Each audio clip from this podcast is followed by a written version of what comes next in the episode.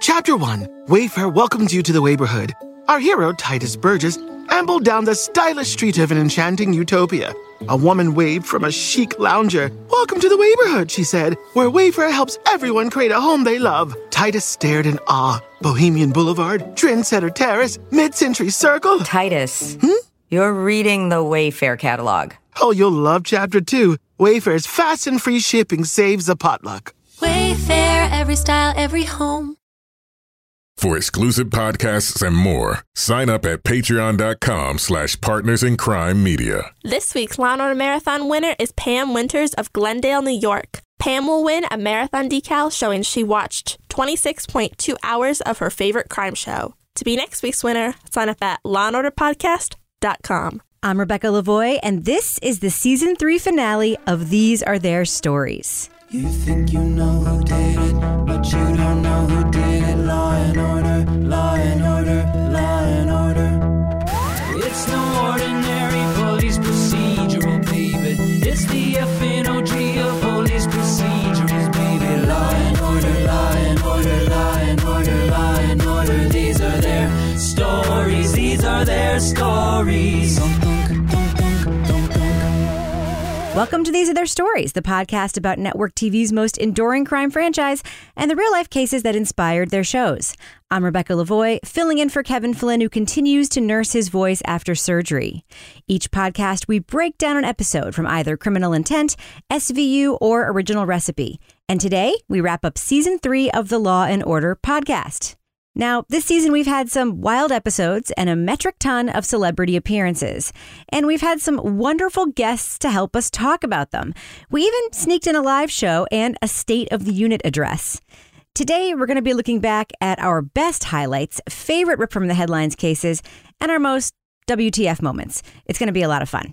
But before we do that, let's ask our guests about their favorite Law and Order detective teams. Favorite Law and Order detective team? I'd say Benson and Stabler. Oh, easy. Benson Stabler. It's Ice T and uh, Munch. Yeah. Fontana and Green. Goren and Eames. I love Ice T. I mm-hmm. like him with anybody. Briscoe and Curtis. It's got to be Munch and IT. Or IT, IT, IT. IT's the computer crimes guy. Yeah.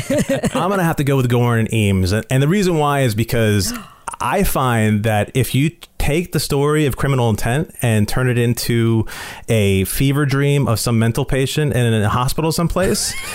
the whole show changes into something completely different. I, I like Munch. Hey. well, I love Benson and Fin. I mean, Ice T and Mariska. I love Goren and Eames. Mm. And obviously, I'm a Benson and Stabler girl. Um, I like Fin. Mm. And I mean, his partner's fine, but I like Fin. Lenny Briscoe and whoever's working with Lenny, but I really like Ed Green. I go Briscoe and Green. Briscoe and Green is my favorite. I like Briscoe and Green. I know. Mm-hmm. I ultimately went with Briscoe and Green, which I don't know if you hear that too often. Logan and Briscoe. Mm. Oh, no one said that one. you gotta go with uh, with with Logan and Briscoe. I feel like that's your classic. Chris Noth and uh, whoever's with Chris Noth. Oh, good. Oh, wow. Well, then we nailed it. Yeah. Come on, he's so good, man. Look at that guy. Uh, he's like you can't, you just can't avoid it. You got to admit that was a handsome man. I mean, it's only Goren and Eames for me. Rich, what is it? His name Richard Belzer? Is that his name? Um, I like the um uh, what, what's her name? Uh, Marissa Hargitay character. My favorite detective um, is Mariska Hargitay because I like her. Hey, how do you say her name? Hargitay. Mariska Hargitay. okay, let me say whatever her name is. You know what? I'm going to say it's the lady with the hairstyle that I always want and that will never work on my hair.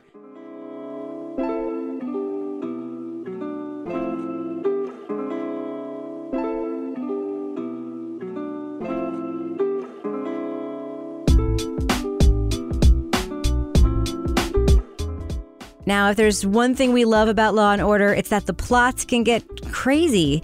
And we've had some fun shaking our heads about the nutty situations our favorite cops get themselves into. We're going to listen to some of our favorite WTF moments from season three of These Are Their Stories with Tara Ariano, Kelly Jones, and Sarah D. Bunting.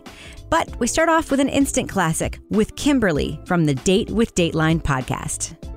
So let's just talk about the big reveal. Oh. You've been sleeping with your own daughter.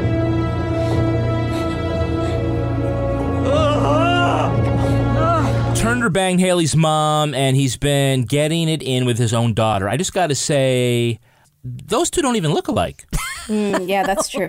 But that's where we're going with realism on this show. It was that they, they don't look alike.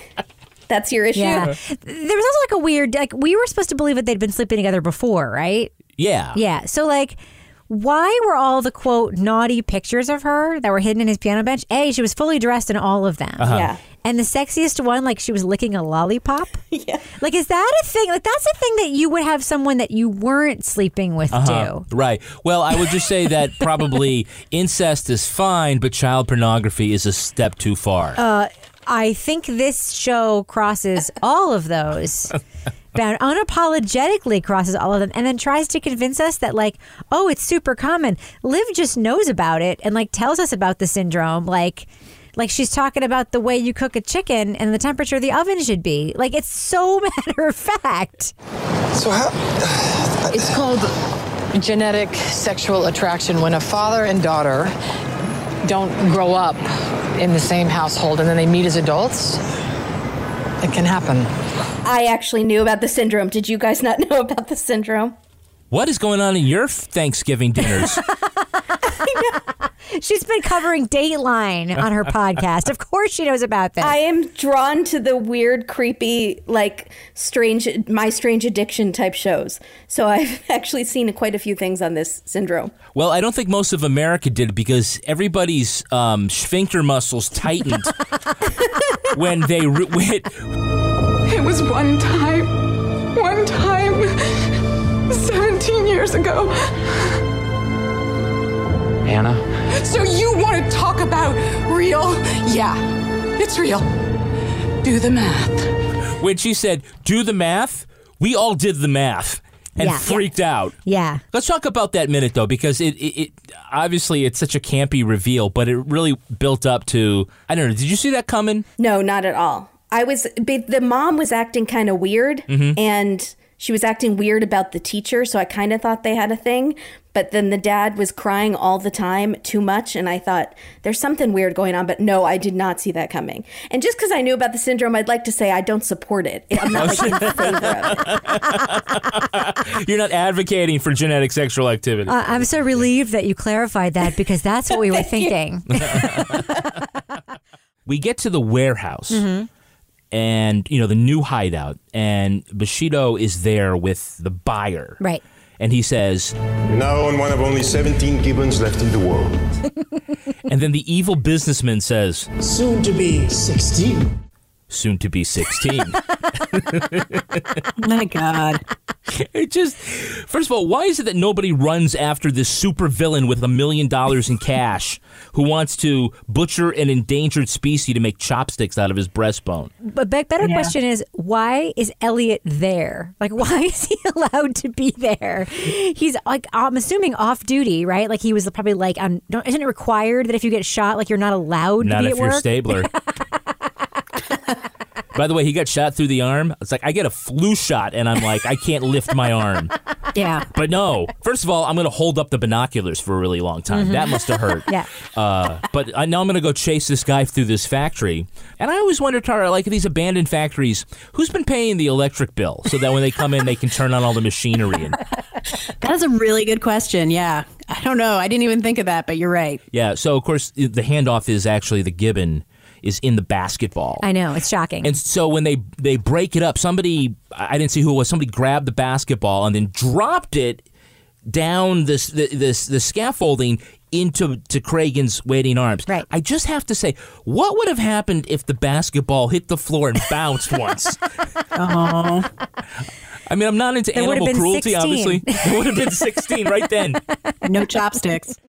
Now, when she finds out that the real story behind the injection is this necrophilia fantasy, Carmichael says, Oh, gross. Oh, gross. That is the best moment, I think, of almost any episode that we have ever talked about on the show. And it is the reason why I love Abby Carmichael so much because unlike all the other scenes we get in the show where people are forced to watch sex tapes and nobody can ever watch Nobody can ever look at the pornography, even though it's your job.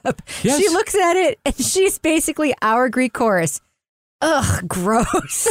so great. Yeah, she was all in until then David Duke showed his ass. But here's my question about these tapes, right? So they go to talk to Mrs. Stokes. And now, like, I think of, of Dr. Stokes as like the super creepy psychiatrist with like the gloves and the plants. But they go Mhm. to talk to his Mhm. wife, and she's at a hotel for a week because she needed to get away from Right. him.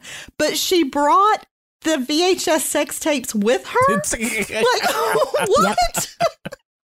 I can't leave these lying around. I might want some inspiration. That's right. How how sexy is it to like watch a sex tape of your friend who's in a coma?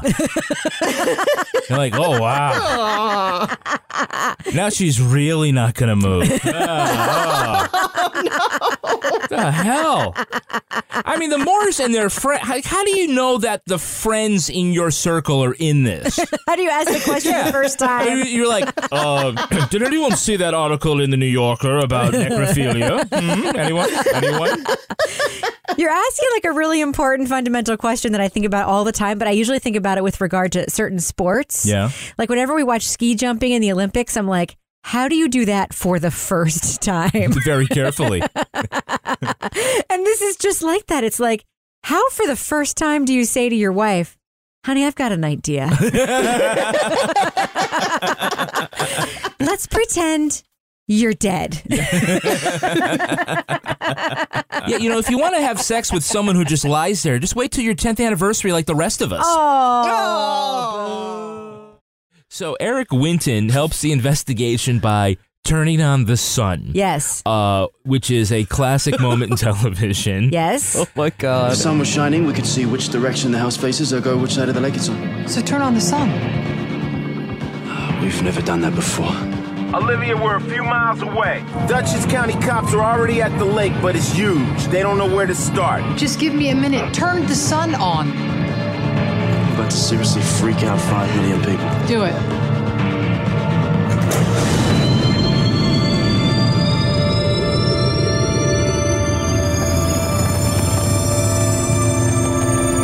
So when he does this, it sounds like a Van de Graaff generator warming up. what is up with that sound? That happens every day, apparently, in AY. yeah, because um, you know it's important to imitate the sun's natural hydraulic lift sound effects in the game. Great. Punch it, Chewy. There's something very like Truman Show about that moment, right? Where they, they do the, they do the sound like as if the lights are being turned on and taking everybody out of their fantasy world. And this fantasy world is to be- is supposed to be such a fantasy where you can just have like underage strip clubs and all this stuff. But then the topographical map of the lake, which is the recreation of the place that was a real place, looks exactly as shitty and the same as like whatever shitty upstate New York lake he actually had this little cabin on. It's like, why would the lake look exactly the same? Why would the cabin look exactly the same? How Everyone could knows. Julian Cooper created exactly the same? exactly. Do you know? Do you know how many lakes there are in New York State? Seven thousand. I get seven thousand four hundred lakes. All right. And once Chester and Fin get up there, 7,001. oh, Chester Lake. Oh God. Just go to Dutchess So County. sorry. It'll all work itself out. The, the, the, the continuing existence of the cabin is a real loose end in the story Uh-huh. because we do hear that uh, Lauren, Lauren. has been like working as a waitress to feed herself or whatever for 25 years. My question is who has been paying the property taxes on this cabin? Who's been mowing the lawn? Who has been like going to town and like, you know, doing the water bill? Who's been like, like Shoveling the snow. who has been doing those things? Well, and don't you eventually get, if you're doing it, if you went and got a job so you could feed yourself and then like bills come and you're like, I guess I better pay those. Like, do you Use your kidnapped name. what does it say on your W four? Yeah. V Platinum? I, I did. I did like the, the very helpful sign on the bed in the cabin that he made in the game, where he put her name on the bed in a little placard. kind of arched like it was word Like, art. Do you not remember? her name is Mac and Cheese. we never do know who's going to pop up on Law and Order. This season, we tried to focus on episodes that featured major guest stars like John Ritter, Robin Williams, and Julia Roberts, and before they were famous actors like Ellen Pompeo and John Slattery. Plus, we gave you an extra helping of Hey, It's That Guys and Girls. Now we'll hear from Laura Bricker, John Davenport, and Kimmy Smith, and we'll kick it off with our favorite Aussie, Vea Pashos. We do have, let's see, a Hey, It's That Guy. Hey, It's That Guy. Can you name who played Dr. Arlen Reef? Oh, I couldn't. I just thought he was another character actor. Someone you is- recognize? He is another character actor, and I oh, oh it's um This therapy is only used in extreme circumstances, but that does not mean it's dangerous if properly conducted. oh, oh it's um uh Ken it's Ken something. It's Ken Howard, Ken, the White yeah, Shadow that's himself. Right, the White Shadow. That's right. That's right. That's right. Yes. What's that? the White Shadow was a, uh drama in the early '80s. I think where 70s he maybe. played he played a uh, basketball coach at a high school. An all black high school. All black, yeah, and so he was the White Shadow. Like Dangerous Minds. Yeah, basically, yes. Basically, it was a lot of him uh, coaching, and then like these shots of all the guys in like the group shower, Yeah. like having their banter Right. and soaping up. Yes. It was basically like the help. That probably hasn't aged very well either. Just calling it the White Shadow. But I'm going to look that up though. It was like the help, but with basketball. Exactly. Look, he uh, he played the father of a Law and Order alum in a television series. Any guess who we're talking about? He played the father of a Law and Order alum in a television series. Oh. No. Tell me. Tell us. He played Lieutenant Max Cavanaugh, Mhm. father to Jill Hennessy in Crossing Jordan. Oh, nobody watched that stupid show. Well, that's why it's not on, Rebecca. no, people did. It was actually on for quite a while, but like I did not watch it for sure. We got that over here, but I think it was between two other shows that I preferred to watch. it was the padding show. This is a- Yeah. exactly. Yeah. Uh, Ken Howard also played Thomas Jefferson in the movie musical 1776, Hmm. long before Lin Manuel said, fuck that shit. Who is playing the role of Paul Donatelli? This last month or so, she's called me up on the phone at night and we've talked and talked and she's told me how lonely she is. He's the voice of the penguins of Madagascar. That's how you recognize oh recognize my him. God. I get Wait a Laura. minute. Wait a minute. Wait a minute. Is that. Re- That's really how what you know him from? Really? No, I don't. I, I actually looked him up because I knew you were going to ask me this, and I was like, "Who is this guy? He's got to be somebody." Um, so that's one of his big roles. Mm-hmm. But the husband. No, it's not. The husband you're talking The about? The husband? Yeah, The that's, bereaved- Yeah. Yeah, that's not his big role, Laura. he was in Modern Family. The Modern Family The- for 10 years. the- the- the Emmy most- Award winner Ty Burrell. the most successful sitcom actor, arguably, since the year 2000. I was like, he was in On the most- Madagascar. on the most successful sitcom TV show of the century. But yeah, he's but you also recognize that uh, that old detective as the candlestick from Beauty and the Beast, too, yeah, right? uh, yes, yes, yes, I did. Yep. It's our very special guest star. Mr. Gary Busey. Um, wait. You're not going to do the other very special guest star because there's two of them in this episode. no, no, we're gonna get get to our other special guest star in a second. We were walking uptown to get a taxi, and I had to go back to Noonan to take care of something. Take care of what?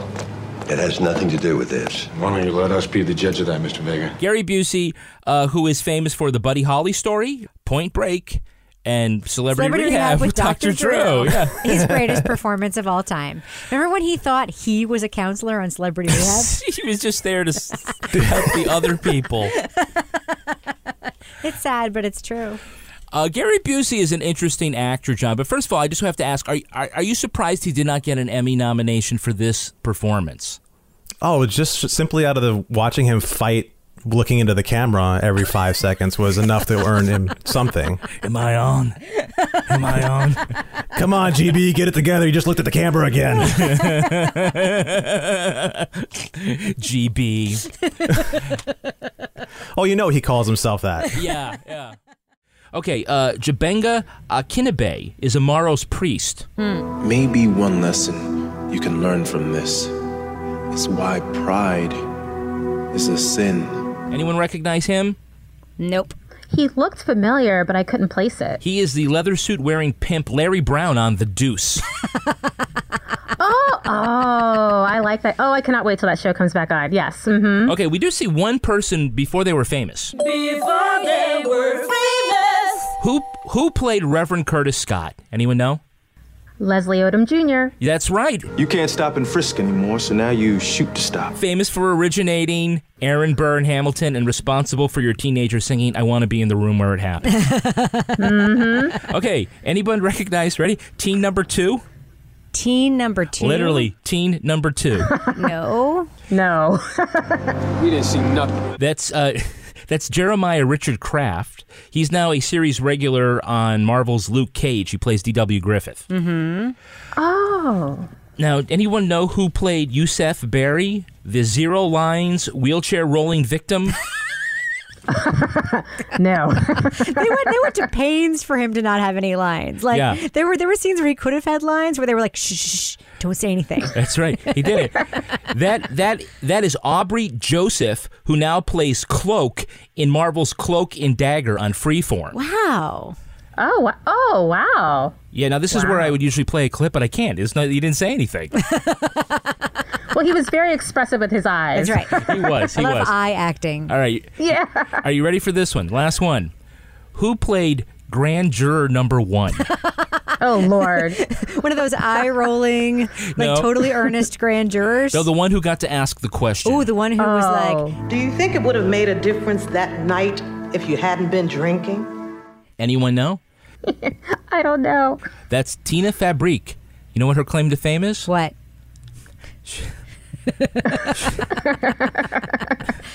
She she sang the theme song to Reading Rainbow. Oh, butterfly Oh, in oh, the wow. sky. that Oh, one. I love Yes. that. That's a good song. Oh my god, It's a god. damn good song. She's got some pipes. She does. Okay. But that's random AF. It's super random. yeah.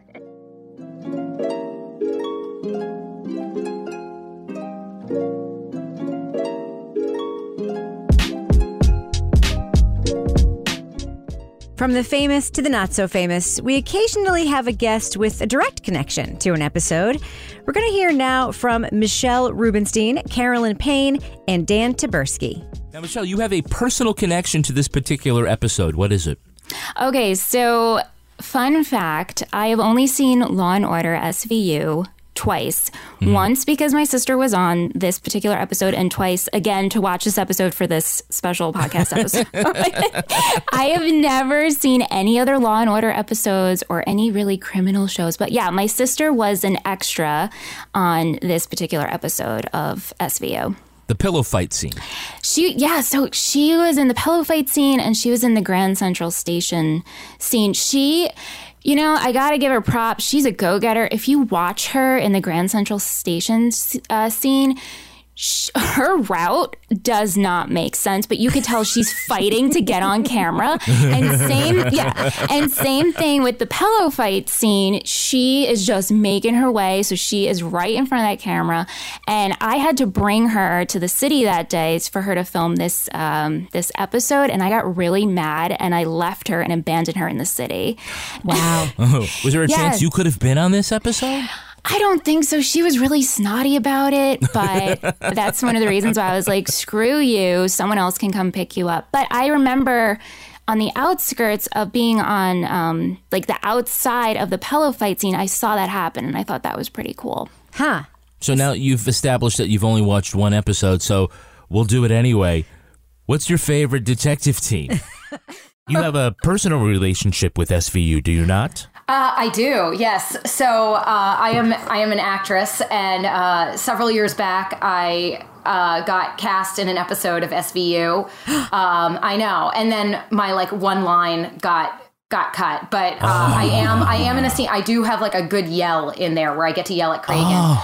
But I had this scene where I was in a bra with "slut" written across my chest, as every every actress on that show ends up doing. Um, Seen it. yeah. and uh, anyway, we were filming outside, like late at night, like, you know, downtown, and it was so cold. And in between takes, uh, Mariska Hargitay is so awesome in person. She actually took off her winter coat and like wrapped it around me.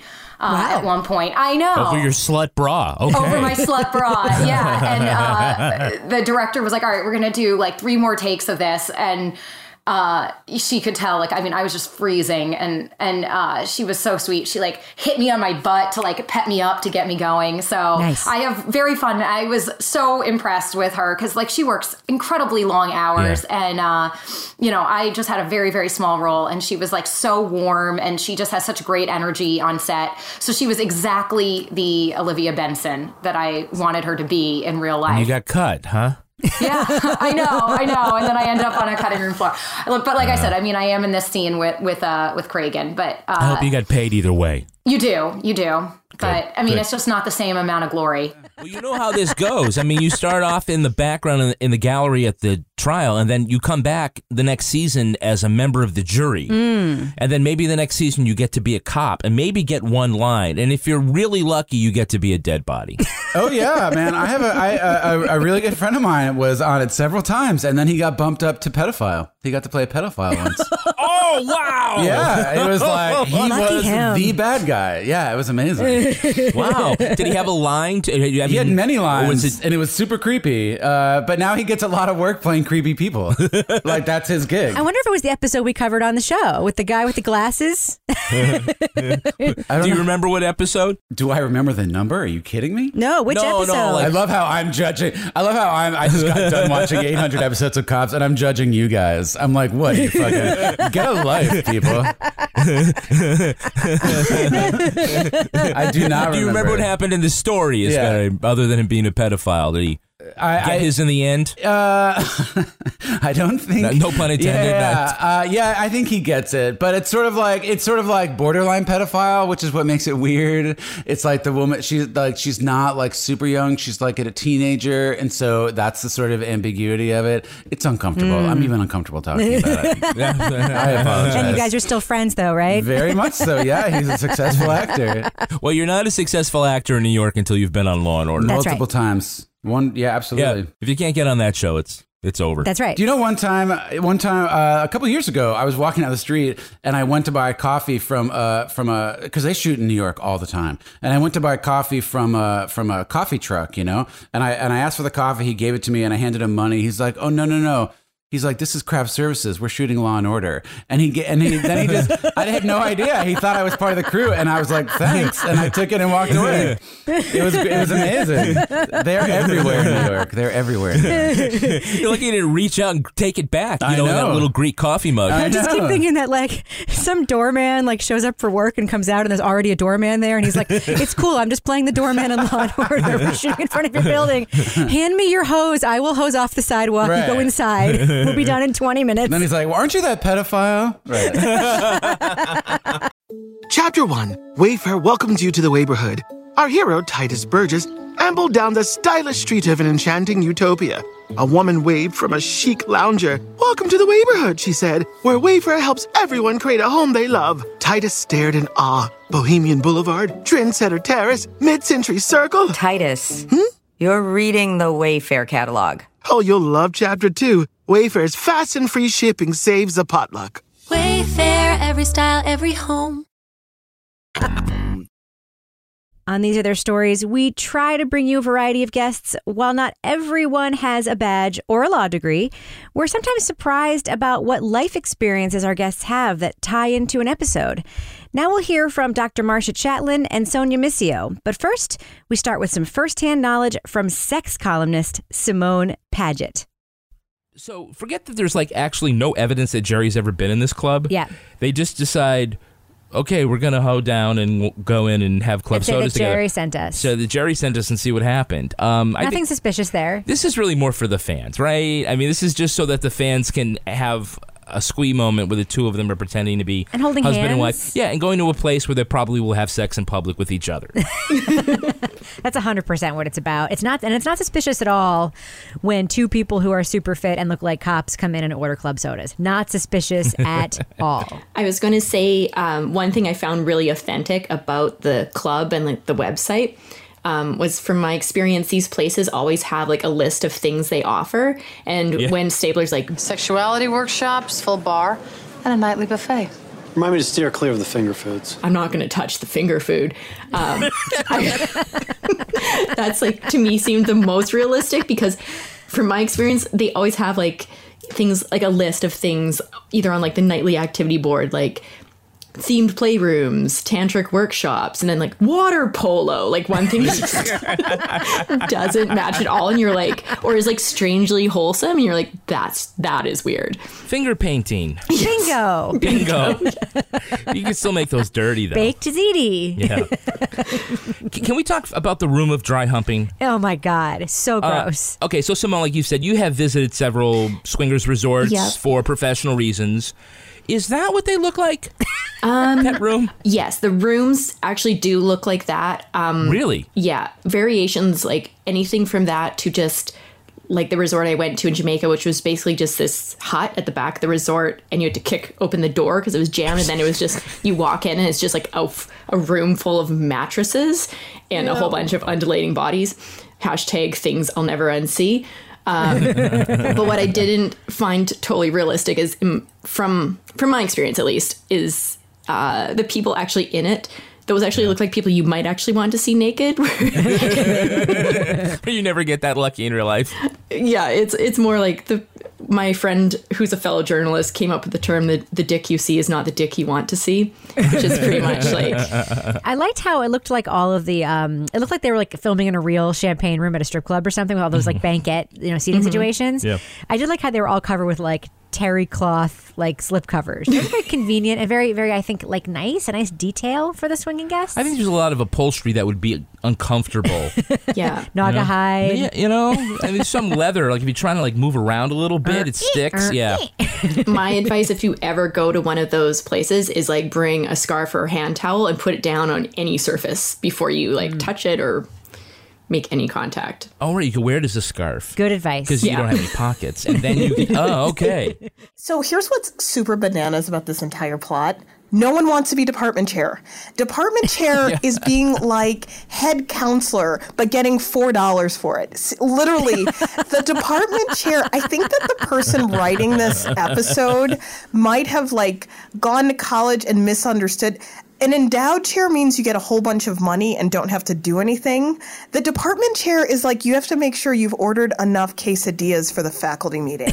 You have to like yell at students for not coming to work study. No one wants to be department chair. So like you would rather do time on behalf of a murder you didn't commit than have to sign up to be department chair. So this episode, this is where I find the great joy of it. None of it makes sense. So I have a question. What was the lady professor's name? The one that Nicole Wallace was macking on? Fellows. All right. So she at one point is like she's vying for this job, and there's this whole like thing around department chair where like they get to go into the department chair office. Mm-hmm. How can the department chair office be any nicer than Fellows like twenty foot ceilinged? Completely oak paneled suite of an office. Like, where is she moving to that is better than the place she already is? Apparently, at Hudson, the department chair gets a palatial mansion on the, like overlooking the Hudson.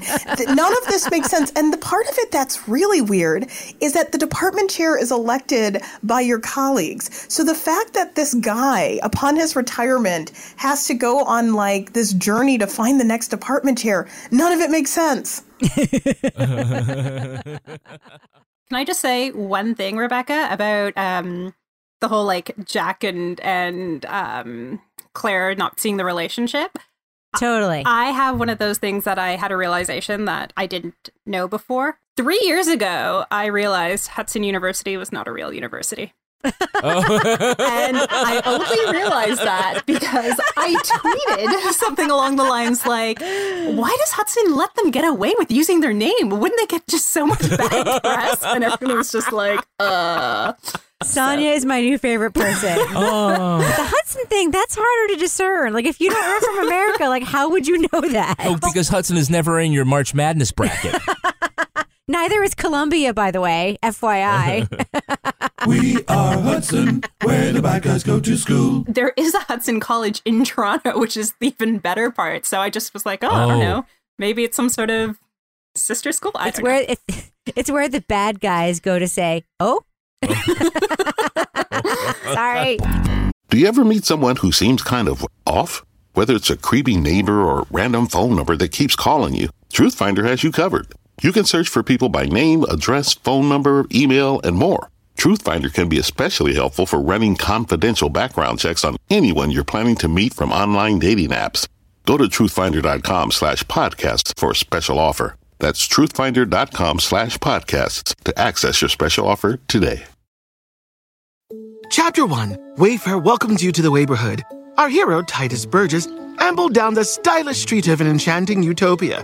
A woman waved from a chic lounger. Welcome to the neighborhood, she said, where Wayfair helps everyone create a home they love. Titus stared in awe. Bohemian Boulevard, Trendsetter Terrace, Mid Century Circle. Titus, hmm? you're reading the Wayfair catalog. Oh, you'll love Chapter 2. Wayfair's fast and free shipping saves a potluck. Wayfair, every style, every home. These are their stories. It may be a TV review podcast, but we're a true crime podcast at heart. Each installment, we dig into the true life story behind each week's crazy ass episode. Coming up are Maureen McMurray, Jessa Nicholson, and Lonnie Diane Rich. It's time for Ripped from the Headlines. You think you know who did it. You think you know who did it. But you don't know who did it. You don't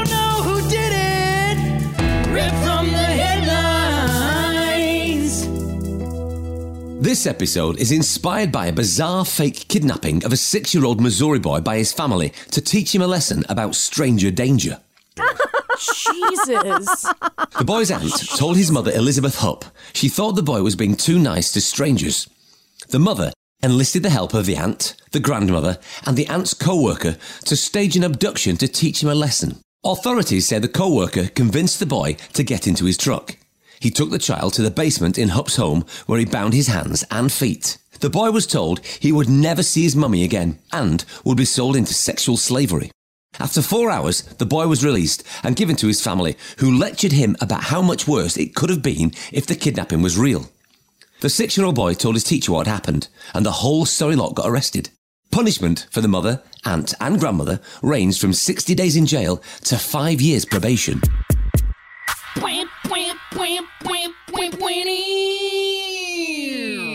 So does anyone think they went too far? and where is he now? yes, I mean, yes, because they have. Well, they had the different strokes episode. There was the one where it was Arnold and his friend went to the bike guy, the pedophile. Do you remember this? Yes, this I remember the pedophile episode. Yeah. And they came in and they were like playing Tarzan or something with their shirts off. He was grooming them. and you knew it was like a very special episode of different strokes. And then I think Sam was there was a kidnapping episode with Sam, Yeah. the redhead. Yeah. Huh. There's like a whole 80s thing where there was always like stranger danger. They were teaching you something. Yeah, and Nancy Reagan came on to say just say no to drugs Yes. and yeah, so yeah, mom. So the sister says, yeah, your son is just too trusting. Hmm. Um, so why do they have to tie the kid up to scare him? Listen, I hear this whole thing, and I'm I still feel guilty about the time that I like took the batteries out of one of my kids' like handheld game things, and I was like, "That's what happens when you play too long. it just stops working." Like, I'm like, that was a dick thing to do. That was nothing compared to this. Really, that's not good. Like they said, it was imagine it was better than actually being kidnapped. I think that's questionable. Yeah. I think I'd, I'd rather be real kidnapped than fake kidnapped by my real family. right? Honestly. Yeah, because what does that say about your long term prospects, right? I mean, you have a chance of getting away from that kidnapper and having like a regular life, but you don't have that chance when you have these fucked up people as your relatives. Extended family, too. Yeah, and you're hoping to get rescued by them. You don't want to like suddenly come up and get lectured. Exactly. About, oh, you thought that was bad. This reminds me of those horrible like YouTube parents who play those jokes on their kids and then got like shut down. Like this reminds me of this of that, but so much worse. Yeah, well, couldn't he, the guy just have like used a scary voice? like, wouldn't that have been enough to like scare him a little Yeah, bit? yeah. Why do you got to like tie his hand, like you know, duct tape him to a post and then say? You're going into sexual slavery. He probably doesn't even know what sexual slavery means. It's like, what's sex? This episode was inspired by the bizarre Pizzagate incident in the waning days of the 2016 presidential election. Reading those hacked Democratic emails released by WikiLeaks, alt right activists said they found coded messages for a child sex ring run by Hillary Clinton. Crackpots later connected the imaginary sex ring to a pizzeria in Washington, D.C. The falsehood was shared by nutters on extremist social media and spread by bots and foreign operated sock puppet accounts. owners and employees of the Comet Ping Pong Pizzeria were subjected to threats as people claimed an order for cheese pizza was actually code for child sex. Things finally went balls up in December when a South Carolina man entered Comet Ping Pong with an automatic rifle looking to investigate the story. Edgar Madison Welch fired three rounds in the restaurant before being nicked by the police. He later said he regretted shooting the gun but refused to admit the story was fake news. The Pizzagate story has been thoroughly debunked by dozens of reputable news organisations as a work of fiction.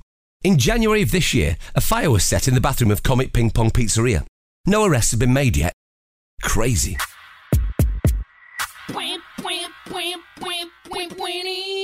There were a lot of you know real cues from the story in the episode. Like there was no basement at all. The comet ping pong for a sex ring to even be there. People did believe that there were coded messages about food that came out of john podesta's emails you know ch- ch- Yeah. cheese pizza was child prostitution. The employees there were also harassed as well as other businesses in the neighborhood.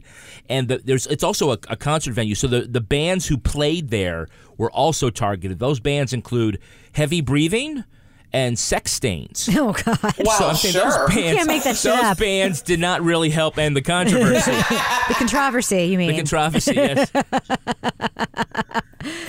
Believe it or not, Pizzagate was back in the news in Canada this month. Hmm. There was a, a conservative politician, and he was asked at a town hall meeting about money the Canadian government donated to the Clinton Foundation that helped pay for the child sex ring. And the politician didn't correct him in this rambling question. He didn't say, "I don't He know did- what you're talking about." He didn't say talk. He just he answered the question about you know about money and Prime Minister Trudeau and a lot of other politicians are like all over him. And the funny thing is, like this was so Canadian because the guy, his question was he wanted to know. How can the taxpayers get that money back? How come we were never thanked? How come they never sent a thank you card for all the child sex stuff that well, I absolutely know happened? What about us? Why pizza and not Tim Hortons? Yes, we have perfectly good pizza. So, Comet Ping Pong. It's a hipster pizzeria, concert venue, and ping pong table bar. Two and a half stars out of four from the Washington Post. and it was also featured on Guy Fieri's Diners, Drive Ins, and Dives. I want to know which is worse being the target of this conspiracy or being praised by Guy Fieri? Ooh. You know the answer to that question, There's, Kevin. there's only one you can come back from. Also, I mean, if you are maybe a child sex ring place, shouldn't you have at least three out of four stars? What's taking Yeah. the ranking down there? Is that the you know, is it unhappy actual perverts that went and realized it was just a pizza place? Or is Yeah. it like ornery hipsters who are mad that they're you know, now people know the name of their pizza joint. Yeah, that's what it is. The Yelp reviews are horrible. no child sex ring here. Zero out of ten would not recommend. Sucks. Sucks. What's the real life case? It's Brett Kavanaugh, for Christ's sake. Could it be any clearer? What? Did you need PJ and Squi to make an appearance too? Jesus Christ. I thought the Michael Jackson ones were too obvious. Read a newspaper once in a while. It's Kavanaugh. yeah, it was pretty obvious. that was good. Nice job, Cy. Nice Oh. job. Man, that is classic. Was was Cy like? How do I pronounce this name anyway? Kavanaugh. Everybody knows Kavanaugh. Um, all right, let's try to take away the confirmation politics out of this and Supreme Mhm. Court and Democrat and Republican because it's a it's a a bigger, meatier issue to talk about. I think that we can even right? agree that the confirmation stuff isn't actually about politics, Uh, but yeah. that's just me. All right, yeah. Let's put this aside. And of course, when we talk about uh, uh, men and women and rape, uh, Kevin always comes out looking bad. So, Right. so, but let's have an honest conversation and just let me a little for a little bit be the devil's advocate and ask the questions. Ugh, good luck with that. All right, because we can't have the conversation then if we don't do that. Okay. This seems to be a time of much self reflection for men who are worried that what they thought was adolescent learning process about heavy petting may have actually been a crime. Hmm. Is there some legitimacy to that, or do men just have to get the fuck over themselves? Men just have to get the fuck over All right. themselves. Next question. Okay. uh, Lana, you can have the next one. yes. yeah, if Rebecca takes them, my only answer is going to be yeah, what she said. That's going to do it for us. You can follow me on Twitter at Reb Lavoie. You can follow Kevin at Kevin P. Flynn. And you can tweet to this podcast at Law and Order Pod or follow us on Instagram at These Are Their Stories Podcast. Our newsreader is Cy Frater. Our theme music was composed and performed by Uncanny Valleys. Line editing by the college bound Henry Lavoie. Promotions by sorority sister Lily Flynn. To get ad free episodes of These Are Their Stories a week early, sign up for Stitcher Premium. Get your first month free at stitcherpremium.com slash crime. All clips in this podcast were used in compliance with the U.S. Copyright's Fair Use Exemption for criticism and commentary. Sign up for our newsletter for a chance to be our next Law and Order Marathon winner. We'll be back in two weeks with season four. These Are Their Stories was recorded in the Yoga Loft above the Bodega in Bay St. Louis, Mississippi studio and is a production of Partners in Crime Media.